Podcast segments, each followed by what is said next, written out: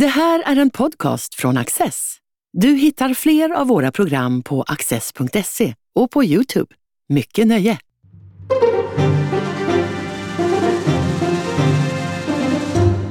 Välkomna till Studio Access.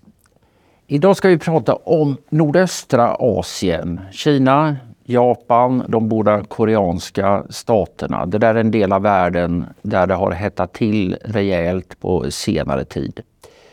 Och vi ska diskutera detta, eller jag ska diskutera detta tillsammans med Benjamin Katzev Silberstein. Varmt välkommen. Stort tack. Du disputerade eh, i historia på en avhandling om social kontroll i Nordkorea. Det stämmer. University of Pennsylvania och är numera verksam vid eh, Tel Aviv-universitetet i Israel och det svenska utrikespolitiska institutet. Ja. Väldigt roligt att ha dig här. Det är kul att vara här. Ryssland anföll Ukraina för ett år sedan. Vad har det fått för återverkningar i den här delen av världen? Väldigt stora återverkningar. Alltså den ryska invasionen av Ukraina ritade ju om den världspolitiska geopolitiska kartan på många sätt, eller förstärkte uppdelningar som redan fanns, eh, fanns där.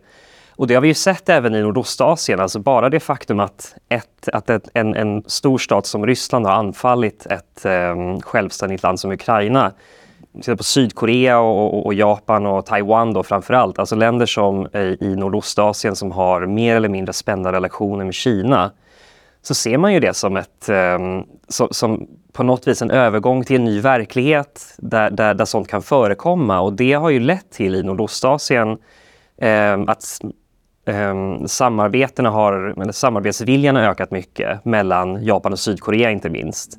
Eh, men också att eh, de länder som har varit allierade med USA har dragit sig närmare USA. Liksom demokratierna och diktaturerna går mm, liksom mot, mot varandra men, men, men skiljs allt mer åt.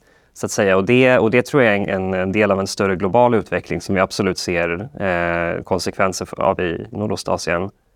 Det slår mig att när jag nämnde de här fyra länderna i, i början så glömde jag ett femte, nämligen just Ryssland som mm. faktiskt sträcker sig hela vägen ifrån Östersjön till, eh, till Stilla havet. Eh, är man orolig även för Ryssland som aktör i, eh, i Fjärran Östern? Nej, det tror jag inte. Faktiskt, det skulle jag inte säga. Eh, inte, som, inte som militär aktör så direkt. Däremot så, så är det ju klart att man man oroar sig för vad en, en, eh, allians, riktig allians mellan Kina och Ryssland skulle kunna innebära i termer av styrka och ökade spänningar. Så jag tror mer, snarare att det, är en, det finns en stark rädsla för att det allmänna säkerhetsläget ska, ska förvärras och att spänningarna ska öka snarare än just eh, en oro för Ryssland som, eh, som stat. Man har ju ett ganska ambivalent förhållande till Ryssland. I Sydkorea inte minst så, så har man haft som ambition att öka handeln med Ryssland under lång tid. Och man, eh, och upprättandet av relationer mellan Ryssland och Sydkorea i början på 90-talet var en eh, väldigt viktig händelse för eh, Sydkoreas diplomatiska historia för att det, eh, man, man, tog Nordkoreas tidigare bundsförvant så att säga och, och, och gjorde den till en, en internationell kontakt som alla andra på något vis. Och på den tiden var, ingick det att då skulle Ryssland och Kina också lite grann balansera varandra? Ja, då var ju... Det var innan de blev ett lag så att säga? Ja, det var ju under en, en eh, omvälvningstid kan man väl säga, där Ryssland inte riktigt, alltså Ryssland på 90-talet räknades väl inte som en, det var ju inte riktigt en världsmakt efter Sovjetunionens fall på samma sätt som, som det är idag.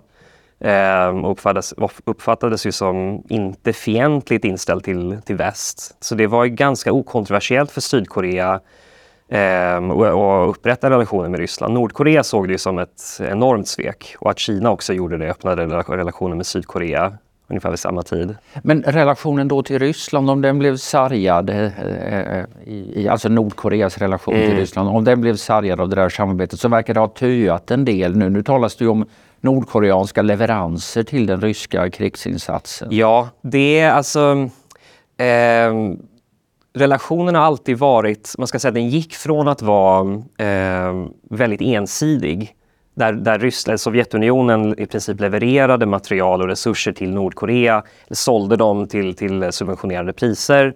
Eh, så, att, eh, så att Nordkorea på något vis var en del av, av, eh, inte riktigt del av den sovjetiska intressesfären, men ändå på något vis en strategiskt eh, viktig eh, relation för, för Sovjetunionen. Man var mån om att Nordkorea skulle fortsätta vara Nordkorea. Eh, det intresset finns ju inte kvar på samma sätt idag från rysk sida, att man vill upprätthålla eh, just den nordkoreanska regimen av ideologiska skäl. Men däremot så är det ett jättebra exempel tycker jag på just det här att diktaturerna rör sig närmare varandra och demokratierna rör sig närmare varandra och de här två lägren rör sig bort från varandra. Eh, just om man ser på hur Nordkoreas och Rysslands relationer har utvecklats sedan kriget började så är Nordkorea ett av, jag tror ett av tre länder som har erkänt de här så kallade utbrytarrepublikerna i Ukraina. Eh, avstod från att fördöma Rysslands invasion i FN och har eh, uttalat sig kanske mest jag skulle nästan säga av alla länder som har uttalat sitt stöd för Ryssland så har man varit tydligast med att det här är ett rimligt svar på kapitalistisk aggression. Så att, eh, och jag tror mycket att det handlar om opportunism från Nordkoreas sida, att man ser, man ser en möjlighet att ska, skaffa sig en till internationell eh, partner. Man har egentligen bara Kina. Det är, det är den enda internationella relation som verkligen spelar roll för Nordkorea på daglig basis. För att Kina kan hjälpa till med, med eh, matleveranser när det behövs. Kina säljer eller eh, till subventionerade priser nästan all olja som Nordkorea använder. Så från nordkoreanskt håll så vill man, man vill balansera upp det här med att stärka banden till, till Ryssland Eh, och, och då, det spelar absolut ingen roll för Nordkorea att Ryssland håller på att bli allt mer av en skurkstat eller ansedd som en skurkstat i internationella sammanhang. Nordkorea är ju redan så utfryst som, som man kan bli. Ja.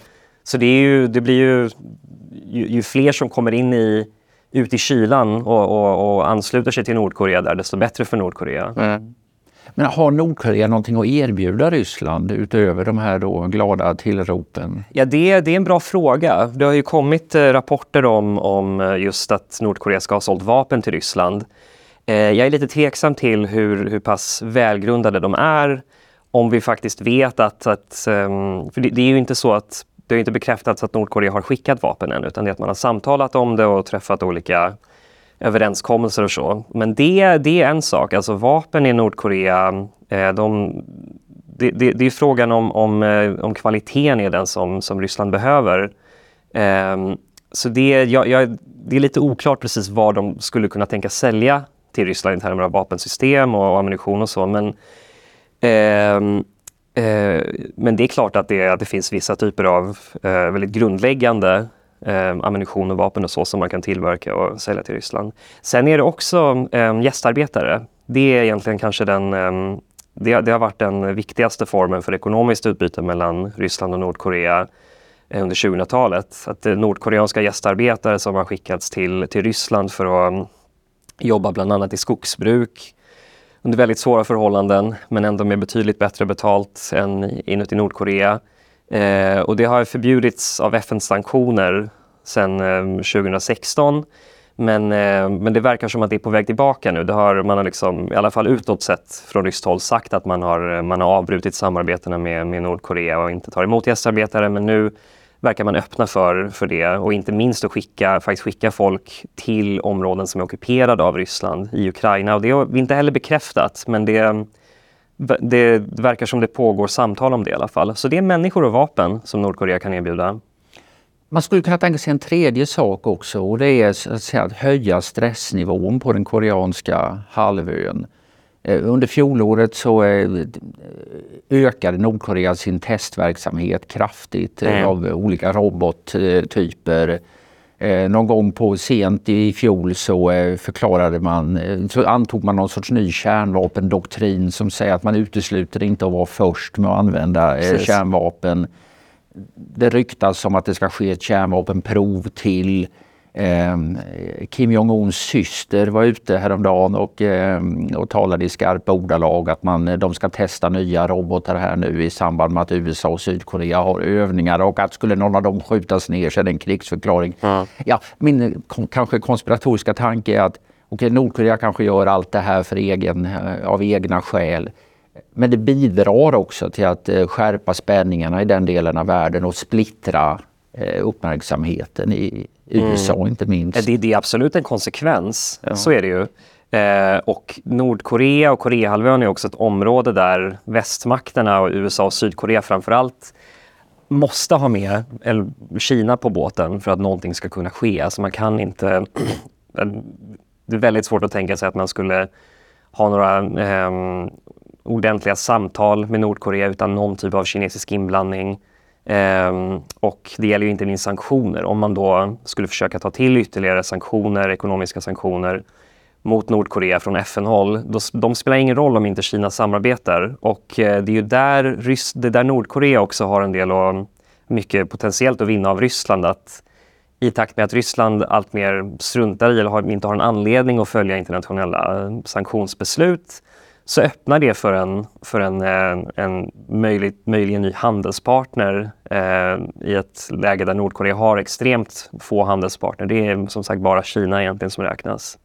Eh, vad är din tro? Varför har man ökat den här testningsverksamheten till exempel? Varför ägnar man sig åt vapenskrammel i, i ännu högre grad ja, än vanligt just nu? Alltså den främsta anledningen tror jag är att man, det är helt enkelt att man vill testa de här vapensystemen. Det, det är lätt att tolka alla de här, liksom alla nordkoreanska tester som som signaler först och främst, men det, det, det, främsta syftet är ju faktiskt att testa det, det man har. Alltså se till att ens eh, missiler funkar som de ska och inte minst visa upp det för omvärlden. Eh, men jag tror att det som har förändrats på, på sen, sen Rysslands eh, anfall mot Ukraina eh, tror jag att Nordkorea känner att de har mer spelrum. De har mer... Eh, det, det, man vet liksom att konsekvenserna, eh, konsekvenserna av eh, sånt som kärnvapentester och missiltester, de kommer inte att bli lika eh, starka eller meningsfulla som de hade kunnat eh, vara säg 2017. Um, I alla fall. I, så, så, när vi, eftersom vi är i ett läge där både Ryssland och Kina, varken Ryssland eller Kina har någon anledning egentligen att samarbeta med, med FN och med, med västmakterna eh, kring Nordkorea, så, så kan Nordkorea testa de här eh, vapensystemen egentligen utan internationella konsekvenser mer eller mindre ganska nyligen så eh, togs det också initiativ från den nordkoreanska ledningen när det gäller livsmedelsförsörjningen. Och, eh, mm. ja, de, man säger att ja, vi ska förbättra, höja produktionen. Ja. Eh, och matförsörjningen har ju varit ett konstant problem. Ibland har det lett till riktiga svältkatastrofer men det är liksom ett, alltid ett, ett dilemma. Ja. Har de här eh, initiativen eh, Speglar de att läget är så allvarligt internt att man måste försöka bära av med andra åtgärder? Så du menar det här att man, man eh, beslutar att öka matproduktionen? är, ja. är liksom lite för att leda bort intresset från...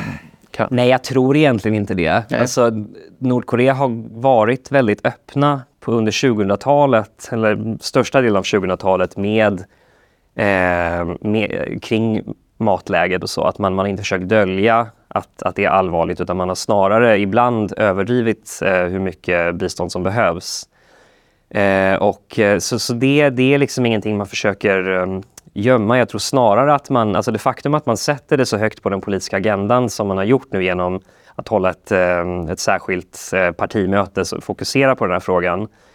Ehm, det, det, det, kan delvis vara en, en, signal till Kina om att vi, vi behöver hjälp eh, och att läget är allvarligt.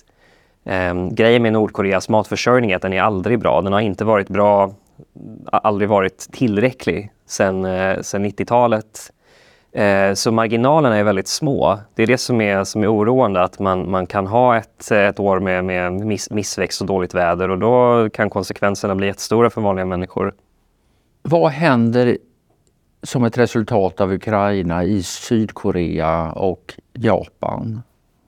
I Sydkorea, så, eller ska jag säga både Sydkorea och Japan har ju rört sig eh, uttryckligen betydligt närmare USA som, som, man all, som alltid har varit en viktig allierad. Men, men man har uttryckt eh, från båda ländernas håll en väldigt genuin tror jag, vilja att, att samarbeta mer med demokratier i världen och inte minst i regionen. Eh, för, att man, för att man ser just att, eh, att det i Sydkorea har man, har man också pratat mycket om, börjat prata om värderingar på ett annat sätt i utrikespolitiken. Det har, eh, har sällan varit en faktor, men eh, president Yoon eh, släppte en eh, strategi för den indopacifiska regionen eh, för några veckor sedan och eh, som är väldigt tydlig med just att man ser Sydkorea som en, en, en klar del av den amerikanska intressesfären och man, man, man ser Sydkorea som en partner till till USA och, och andra demokratier och inte Kina. Det är det, som är, det är det som är den stora grejen egentligen. Att Sydkorea har alltid försökt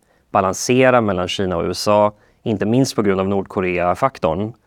Men, eh, men det, det verkar som att man rör sig allt mer eh, allt, allt, längre bort från det och det är ju en konsekvens av, inte, det är bland annat en, en konsekvens av kriget i Ukraina.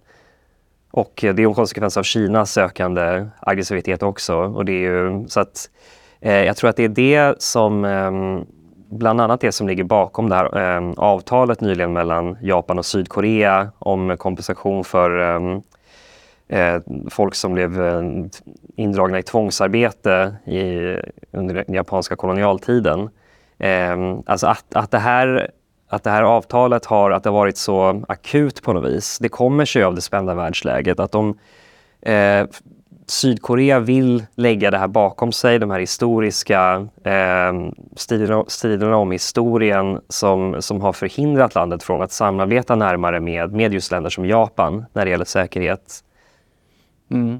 För det har ju varit väldigt spänt och lite skavt i relationen mellan mm. Eh, Sydkorea och Japan under lång tid. Men, eh, och, nu kommenterar, jag ser att det Syd, Sydkoreas regering har tagit ett initiativ, man ska inrätta en fond där man med sydkoreanska pengar, om jag förstår ja. det rätt, ska kompensera de här ja. eh, eh, offren eh, för det japanska. Ja. Eh, det låter ju lite besynnerligt kan man tycka. Jo, det, är det. Och det verkar finnas rätt arga kritiker mot ja. detta i Sydkorea också. Absolut, jag tycker att det säger någonting om, om, eh, om hur eh, om på något vis det akuta som, som regeringen ser i situationen. Att, man, att det här, det här man, man vill driva på i utrikespolitiken snabbt. Man vill, man vill kunna göra det här, eh, samarbeta närmare med, med Japan och det är också ett sätt att samarbeta närmare med USA.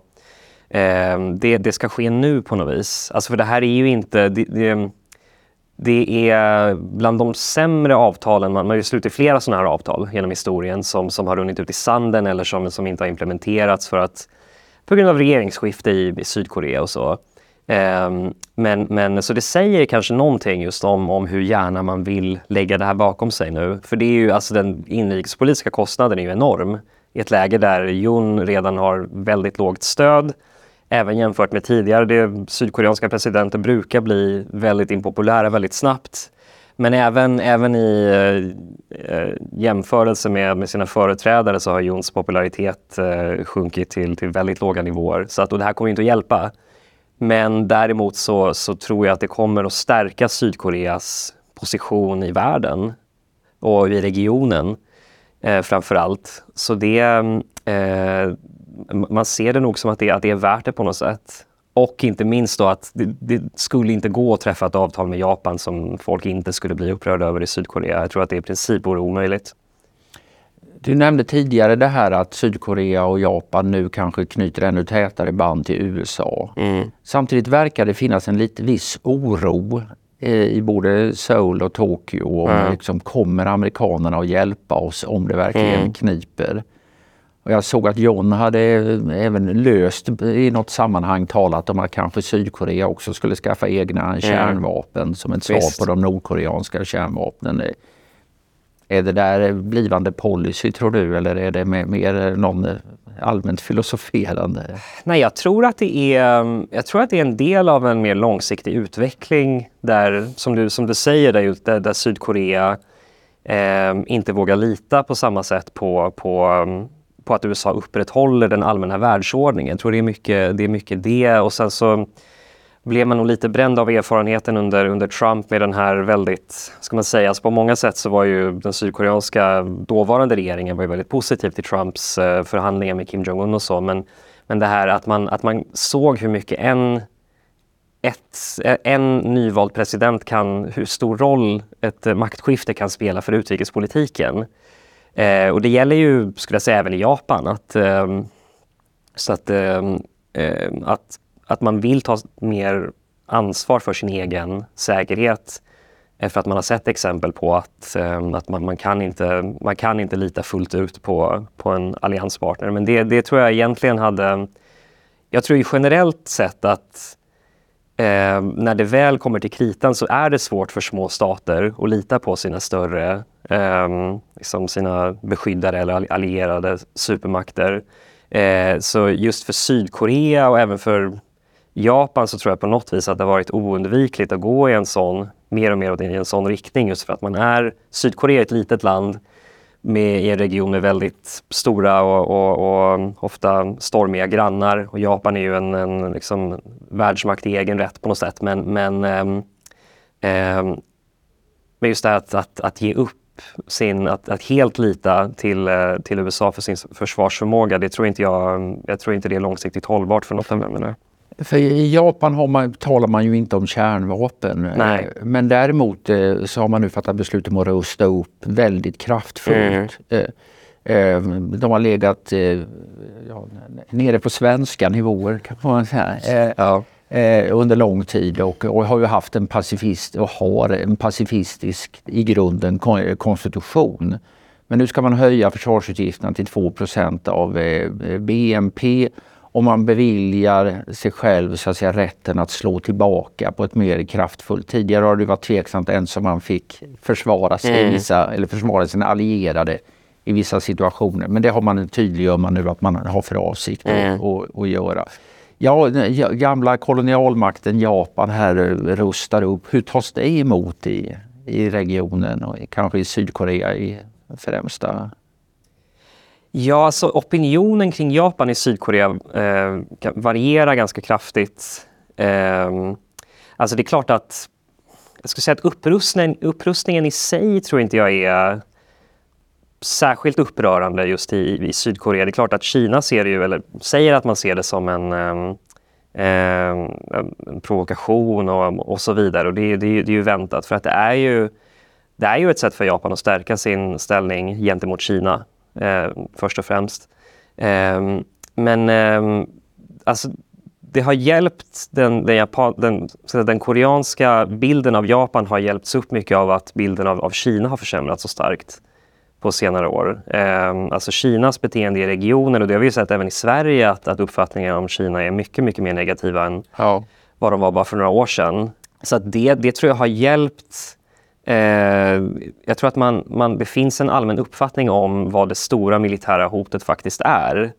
Eh, som gör att, att sånt som japansk upprustning inte tas emot lika negativt som det annars hade kunnat göra. Mm. möjligen. Just för att, Men om det gäller Kina i, i både Sydkorea och Japan, så att säga, vad är det man är rädd för? Ja, det är en bra fråga. Alltså det man främst är rädd för är instabilitet på något sätt. Att, eh, Alltså till exempel vid att om, om Kina skulle eh, invadera Taiwan, alltså det skulle ju leda till militära spänningar i området där man inte, vi, vi, kan liksom inte veta vad som skulle hända. Alltså skulle de amerikanska trupperna i Sydkorea och deras baser på något vis dras in i en sån konflikt. Detsamma gäller den amerikanska närvaron i Japan.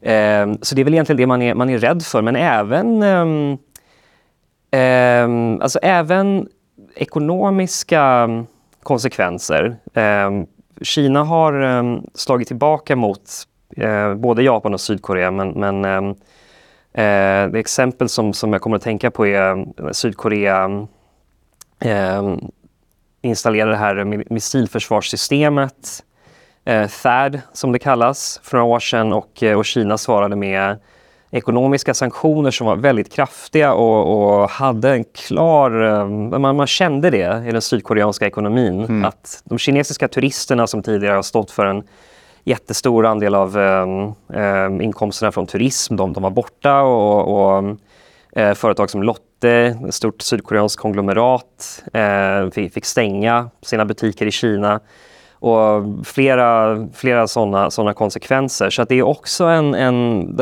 Alltså Kinas ökade krav på inflytande det leder också till en, till en rädsla för den typen av mycket mer sannolika och, och, och liksom realistiskt möjliga konsekvenser på, i, i närtid. Alltså det är, inte, det är någonting som redan har hänt. Jag tror man är, man är rädd för att, um, att, det ska bli, att den typen av, av aggressioner ska öka. Ja, för, för under Xi har ju Kina, det, det har dels liksom återvänt lite mer till den här hela den ja, marxistisk-socialistiska eh, retoriken och partier, ja, leninism är det kanske mm. partiets eh, eh, dominerande ställning. Men man spelar ju också väldigt mycket på de nationalistiska mm. eh, strängarna. Och där verkar det nästan som man har en knapp man ibland kan trycka på när det blir lite besvärligt eh, mm. opinionsmässigt. Så trycker man på den där knappen och då uppstår det anti-japanska demonstrationer Precis. eller Jag vet inte om det uppstår antikoreanska demonstrationer, det kanske det också gör. Men, eh, men nationalismen i regionen, är, mm. det, är, den, är det är ett specifikt kinesiskt eh, fenomen eller väcker den motsvarande känslor i grannländerna? Det gör den absolut. Eh, det ser vi ju, du, du, nämnde tidigare de här eh, protesterna i Sydkorea mot eh, avtalet med Japan, alltså nationalismen i i alla länder i, i, i regionen egentligen en, en väldigt stark politisk kraft av olika anledningar. I Kina har man ju mer och mer, alltså man, man partiet och, och, och, nationen är ju samma på något vis. Alltså det, det, är det man vill ha det till i alla fall. Så det är ju, det är ju en del av, um, um, ska man säga, av det, det, kommunistiska systemet på många sätt.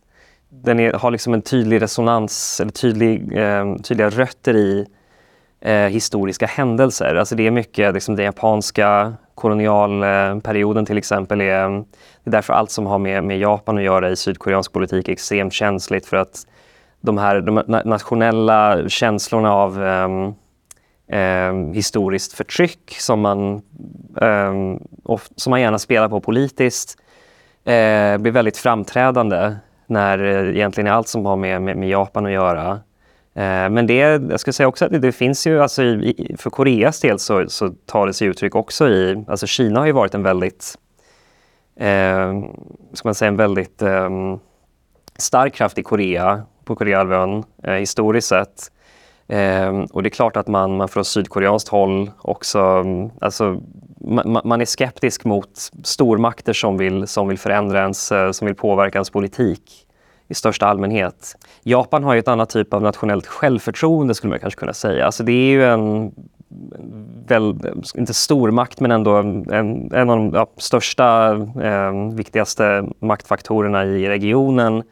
Och har väl lite det här Eh, men det är ofta så att tidigare kolonialmakter har liksom en känsla av att vi, vi, vi har en, en hand med i, i, i världshändelser på ett annat sätt än mindre stater. Ehm, men, men det är klart att det är en extremt viktig kraft även där. Och det, men skillnaden skulle jag säga mellan Sydkorea och Japan är att eh, Japan är en mycket större fråga i Sydkorea än vad Sydkorea är i Japan. Så är det ju. Det är för, för, för Japans del är inte Sydkorea liksom en utrikespolitisk huvudfråga på samma sätt eh, som det är i Sydkorea. Vi skulle kunna fortsätta mycket länge med detta samtal men tyvärr har tiden sprungit ifrån oss. Så vi ska runda av, men jag ska göra det med en sista fråga. Eh, Nordkorea har genomfört sex kärnvapenprov. Tror du att vi får se ett sjunde under 2023? Jag är helt övertygad om, om att vi får se ett sjunde. Eh, om det blir 2023 eller inte, det... det ja, jag, jag, tror faktiskt... Jag, jag, brukar vara rädd för att, ta, för att göra prognoser på det mm. sättet som är liksom binära. Men jag säger ja, 2023. Kärnvapentest. Eh, april, har, har, under, just, under mars och april så håller USA och Sydkorea militärövningar. Det har spekulerats om att, eh, det pratar man mycket om i, i sydkoreansk press inte minst nu, att då, då kan Nordkorea genomföra det här eh, eh, nästa kärnvapentest. Men, men man vet aldrig. På, I slutändan tror jag att de tycker att det är rätt kul i Pyongyang att leka med världen på det här sättet. Och, som tittar på när folk spekulerar och, och, och gissar och försöker förstå, som vi gör nu. Så. Ja, men då slutar vi med det. Nej, det är... men vi slutar det här programmet. Ja. Benjamin Katzev Silberstein, stort tack för att du har varit med. Tack själv. Och tack för att ni har tittat. Du har just lyssnat på en podcast från Access. Du vet väl att vi också är en tv-kanal och tidning? Teckna en prenumeration idag på access.se.